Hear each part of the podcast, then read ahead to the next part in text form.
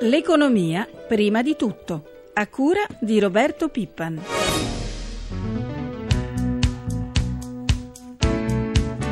Allora, se ho ben capito, lei vuole un prestito? Esatto. No, vede il problema, eh, lei sa come funzionano le banche? È tutto un problema di garanzie. Si deve rendere conto anche di quanto costa un prestito oggi in banca. Lei lo sa quanto costa? Almeno il 25% l'anno di interessi. Ciò significa che fra un anno lei ha 125 milioni, fra quattro anni lei ha 200 milioni. Ma io no, tra quattro anni magari non ho bisogno di 200 milioni. Direttore, non si deve allargare così. Lunedì 24 marzo 2014, buongiorno da Vittorio Cota, ha 64 anni, è un imprenditore delle costruzioni di Vigonza, provincia di Padova nel cuore di quel nord-est che sta uscendo a fatica dalla lunga crisi. Come migliaia di suoi colleghi ha avuto seri problemi con le banche. Alla fine sono giganti di argilla che si possono sconfiggere, racconta in un libro che si chiama La rivolta del correntista, nel quale ha illustrato la sua lunga battaglia contro gli istituti di credito, una storia comune a migliaia di imprenditori. Come è andata ce lo racconterà lui. Saluto Mario Bortoletto. Buongiorno signor Bortoletto. Buongiorno, buongiorno, a tutti gli ascoltatori. Prima, eh, prima, di parlare con lei vi ricordo che potete inviare messaggi di commento alla nostra trasmissione anche con Whatsapp al numero 335 699 2949. Allora Bortoletto, da cosa è partita la sua rivolta antibanche? Sì, guardi, è partita anni fa, perché, tre anni fa, perché avevo un direttore di banca che telefonava in ufficio in maniera sempre più minacciosa perché chiedeva il rientro di una cifra anche piccola, 22.500 euro. In quel momento con la mia azienda ero, ero, ero nel, nel culmine di ultimazione di varie case e avevo difficoltà perché tutte le mie energie le... Eh, mi servivano per completare gli immobili per poi venderli perché avevo già i contratti di vendita. Ma questo signore telefonava sempre più minaccioso. A un certo momento ho cominciato a guardare i miei estratti conti e studiare diritto bancario. Ho letto circa 2000 sentenze sul contenzioso bancario, libri, internet, insomma a un certo momento ho capito che c'era qualcosa che non funzionava, avevo pagato una montagna di interessi in vent'anni. Ecco, questo lei l'ha calcolato da solo, la, studiando, diciamo, mettendosi esatto, un po' a sì. studiare. Ecco. aveva, cal- aveva, pagato interessi, ma interessi usurai, interessi normali? Certo, certo, pagavo interessi anche del 28%, quindi oltre la soglia e quindi usura. E quindi quando ha, ha scoperto questo, cosa ha fatto? Beh, ho fatto fare una perizia econometrica, che altro non è che la storia eh, sistematica, la verifica sistematica del rapporto con, con la banca. Ecco, a questo punto, eh, dopo un paio di mesi, mi è stata consegnata la perizia e dalla perizia risultava che io non avevo debiti con la banca, ma avevo un grosso credito. Ho chiamato quindi il signore, il, il, direttore che mi tempestava di telefonate gli ho detto guardi vengo io da lei a pagarla. Ah, bene, bene, bene. Allora sono andato in filiale e eh, praticamente che cosa ho fatto? Ho staccato un assegno um, perché gli chiedevo quanti soldi le devo e lui mi fa, da- mi deve dare 22.500 euro. A questo punto gli dico ma non mi fa uno sconto dopo 20 anni di lavoro? Sì, le facciamo uh, 100 euro di sconto. E a quel punto lei? A quel punto ho fatto un assegno da 30.000 euro. Questo è diventato tutto rosso e mi dice: Ma come mi fa 30.000? Se sono 22.500 e 400 a questo punto. Dico: Guardi, direttore, se dopo 20 anni lei mi fa uno sconto di 100 euro, vuol dire che la sua banca è messa male. È meglio che io contribuisca a rinsaldare le spalle finanziarie della banca. Ma ho tentato di dare l'assegno, non gliel'ho dato, ho tirato fuori la perizia e gliel'ho fatta vedere. Ecco, lei mi deve 67.000 e 500 euro. Quando lei mi dà i miei soldi io le do i suoi 22. Questo ho cominciato a dire, le passo subito la pratica all'ufficio legale e dico guardi, passi pure la pratica perché tanto lei è un dipendente, ma vedrà che il suo direttore generale e il presidente, siccome qui si parla di un reato penale, l'articolo ecco. 644, staranno molto attenti. Signor Bortoletto, stringiamo, lei quindi si è rivolto ai tribunali e ha avuto ragione dai tribunali. Bravissimo, io, tutto sommato sono andato, ho fatto la denuncia in tribunale, mi sono costituito e cosa ho fatto? Dopo una, 18 mesi il giudice ha condannato la banca a restituirmi 67 mila, circa 90 mila euro e attenzione, e non chiedere i 20 illeciti e 22.500. Ecco, ecco, adesso le faccio una domanda. Che consigli darebbe ad un imprenditore che si trovasse di fronte agli stessi problemi? A chi si deve rivolgere? Deve fare questa valutazione econometrica come ha fatto lei, insomma, ecco. Certo, è fondamentale, cioè, io dico sempre a tutte le persone che mi chiamano, che mi mandano mail, è fondamentale fare la perizia econometrica. Noi con il nostro movimento che si chiama il delitto d'usura riusciamo a far fare le perizie e ottenere, eh, avere per il correntista più serenità, perché molte volte uno è disperato, convinto di avere un debito con la banca, in realtà succede il contrario, che ha crediti se sono poi rapporti di conto correnti, conto correnti, datati 3, 4, 5, 10 anni, meglio ancora. Insomma. Lei adesso ha, rim- eh, ha, rimesso a posto i suoi, ha un nuovo conto corrente, non diciamo ovviamente la banca. Insomma, eh, ha rimesso tutto a posto con gli istituti di credito. Io ringrazio certo. Mario Bortoletto per questa sua eh. testimonianza abbastanza importante. Grazie.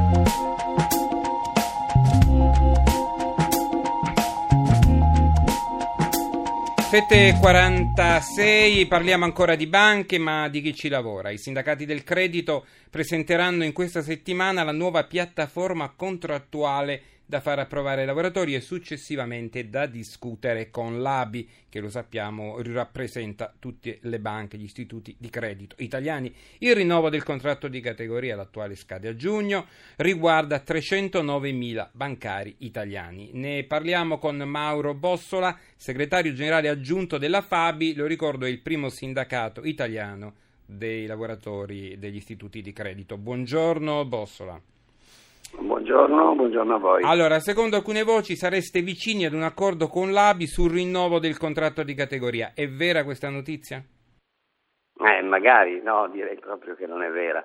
Eh, noi purtroppo siamo in un'avvertenza che si prolunga da, dall'anno scorso, abbiamo già fatto uno sciopero alla fine dell'anno scorso eh, l'ABI ha disdettato unilateralmente il contratto nazionale di lavoro, cioè senza confrontarsi con il sindacato e quindi noi ora come ora stiamo, abbiamo predisposto, stiamo predisponendo la piattaforma che ormai è compiuta e passerà questa settimana al vaglio degli organismi sindacali per poi essere presentata ai, ai dipendenti di banca, ai lavoratori e lavoratrici del settore per essere discussa successivamente ecco. con ABI. È la prima volta che il sindacato imposta la trattativa di un rinnovo di contratto legandolo alla proposta di un nuovo modello di banca.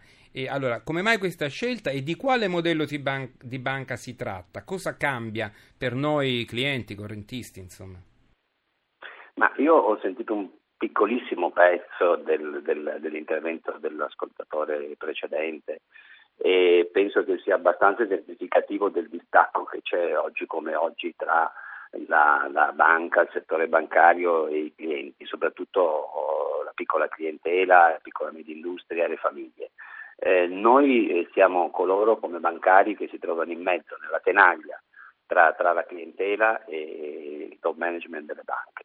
E, è chiaro che questo sistema, questo modello di banca, secondo noi perlomeno, non ha, non ha, futuro, un modello di banca di questo tipo non ha nessuna possibilità di creare posti di lavoro e di mantenere quelli attuali. Ecco perché come, anche come sindacato ci siamo interrogati doverosamente per, per mantenere i nostri livelli occupazionali e per trovare anche un modo per lavorare meglio noi stessi per primi e anche per servire meglio la clientela, quali potrebbero essere le, le modifiche al modello di banca che da sole evidentemente le banche non riescono a fare o non intendono fare. La situazione delle banche italiane dal punto di vista della credibilità è alta, nel senso che i bilanci vanno bene dal punto di vista patrimoniale. Beh, questo comunque lo dirà, lo dirà, la BCE no? quando completerà sì, i suoi sì. stress test.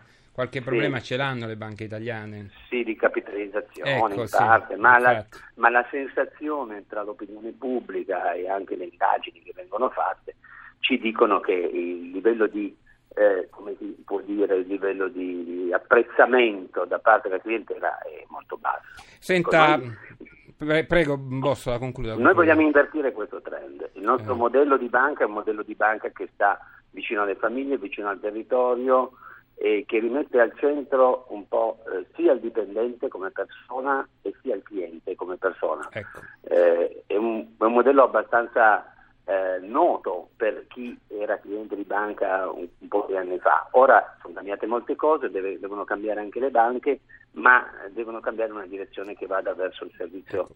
alla clientela, migliorare questo Bostola, un'ultima, domanda, un'ultima domanda, poi ci dobbiamo salutare. Dobbiamo temere nuove agitazioni o no? Oppure la situazione per ora resterà tranquilla? Ma guardi, il settore bancario deve affrontare una fase di cambiamento straordinaria. Le banche lo sanno benissimo. Sanno anche che con una, solo con una concertazione con il sindacato, ma soprattutto con la collaborazione di chi ci lavora, si può cambiare in meglio questa situazione. Eh, noi la piattaforma la presenteremo nei prossimi giorni dopo le assemblee, come dicevo, se eh, le banche vogliono è possibile trovare una soluzione. Bene. Naturalmente deve essere una soluzione nell'interesse dei lavoratori dipendenti, dell'occupazione, della clientela e più in generale del Paese, perché abbiamo bisogno di una banca che sia al servizio del Paese. Grazie a Mauro Bossola, segretario generale aggiunto della Fabi. 7 51 e 39 vi ricordo il nostro numero 335 699 2949 occupiamoci ora di trasporto aereo sono arrivati i dati definitivi del traffico negli aeroporti italiani nel, nell'anno appena concluso il 2013 saluto Alessio 40 direttore generale dell'ENAC l'ente nazionale aviazione civile buongiorno dottor 40 Buongiorno a lei e a tutti i radioascoltatori. Partiamo dai passeggeri. La crisi si è fatta sentire anche negli aeroporti? Sì, purtroppo sì, si è fatto sentire anche negli aeroporti. In realtà è da qualche anno che si registra un calo del traffico, devo dire non soltanto in Italia, un po' in tutto il mondo, in particolare nel continente europeo. Da noi si sente un po' di più perché siamo un paese a forte vocazione turistica e come lei immagina eh, le spese turistiche sono uh, fra le prime che vengono tagliate in un periodo di crisi. Facciamo una rapida graduatoria degli, degli scali italiani. Fiumicino resta primo, ci sono dei cambiamenti?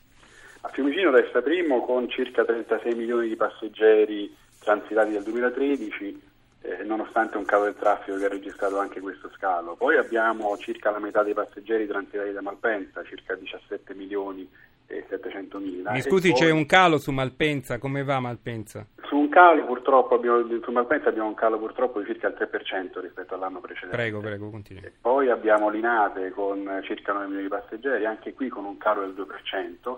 E poi abbiamo Bergamo, Venezia, Catania, Bologna, dove va registrato che nonostante il calo complessivo del traffico dell'1,7% a livello nazionale, in questi scali registriamo un aumento. In particolare ecco. su Bologna abbiamo un aumento del 4,2%. Bologna è sempre eh. stato uno scalo che ha dato soddisfazione, nel senso che è sempre in crescita. Questo sì, per, per la sua posizione da sempre. Un po' per la sua posizione, un po' per l'attrattiva che comunque è la città e un po' mm. perché ha registrato un incremento di traffico legato da un lato alla chiusura ci auguriamo temporanea dello scalo di Forlì e dall'altro la difficoltà che sta avendo lo scalo di Rimini, lei sa la società. Certo, certo.